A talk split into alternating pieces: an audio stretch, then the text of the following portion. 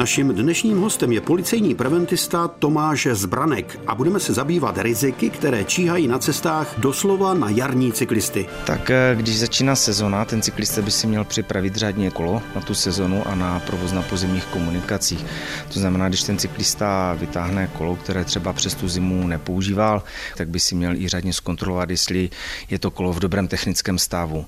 Dávat důraz na pneumatiky, na gumy, jestli jsou správně nahuštěné, zkontrolovat je, jestli nejsou třeba nějaké popraskané, nejsou tam nějaké vady, dát si pozor na brzdy, jestli opravdu brzdí tak, jak mají, převody promazat. Když mě zastaví policejní hlídka, můžete vy jako policisté zkontrolovat stav toho kola, jestli je to v pořádku? Tak můžeme, zákon dávají nějaké podmínky, v jakém to kolo má být stavu. A třeba co se týká těch brzd, tak to kolo musí mít na sobě dvě nezávislé účinné a funkční brzdy.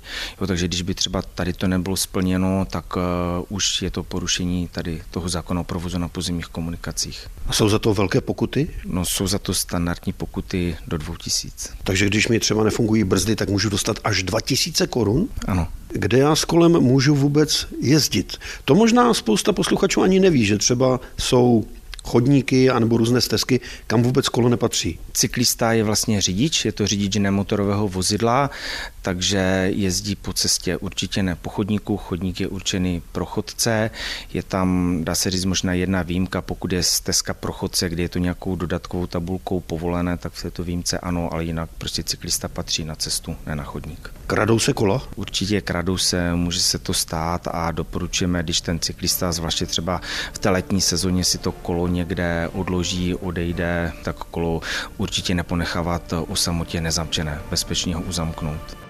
Posloucháte rozhlasový seriál Bezpečný průvodce džunglí zločinu s policejním preventistou Tomášem Zbrankem. Když já vjedu na vozovku, co všechno na tom kole musím mít a co vy nemíníte tolerovat, že tam nemám? Tak musíte splňovat prostě zákonné podmínky pro to jízdní kolo. Ještě rozdíl, jestli jedeme za normální viditelnosti nebo za snížené viditelnosti. Co se týká té normální viditelnosti, tak tam musí být vpředu bílá odrazka, vzadu červená, ve vypletech a na pedálech bývají oranžové odrazky. Tyto lze třeba nahradit nějakým reflexním materiálem umístěným na sobě. Za snížené viditelnosti je navíc třeba mít vpředu bílé světlo, vzadu červené světlo nebo červenou blikačku a pokud je i ta cesta souvisle osvětlená, tak i to přední světlo lze nahradit bílou blikačkou. To asi při té jízdě moc nevidí. Tam je právě ta podmínka, že ta vozovka souvisle osvětlená. Jo, tak potom to bílé světlo může nahradit tou, tou blikačkou, ale musí opravdu vidět a musí ta vozovka být osvětlena. Nějaké bezpečnostní prvky? Tak určitě doporučujeme i kromě tady tahle povinné vybavy, nějakou doplňkovou výbavu, ten cyklista by měl být vidět. Musí myslet na své zdraví, na své bezpečí, takže je třeba i vhodná nějaká reflexní vesta a doporučujeme těm cyklistům, aby měli přilbu. Do osmnácti let musí mít na hlavě přilbu ten cyklista, ale snažíme se apelovat i na ty starší, aby tu přilbu nosili. Ta hlava je křehká, ta přilba může opravdu zachránit zdraví, případně i život, takže nad osmnáct let je to doporučená výbava a je to prostě vhodné tu přilbu nosit. Co ještě třeba důležité pro ty cyklisty, ať jsou i správně oblečení. Kdyby jeli třeba na nějakou delší trasu, tak nepodceňovat počasí. Promrzlý, skřehlý cyklista to jízdní kolo opravdu nemusí ovládat úplně dobře, jo, když se cítí v nějakém diskomfortu.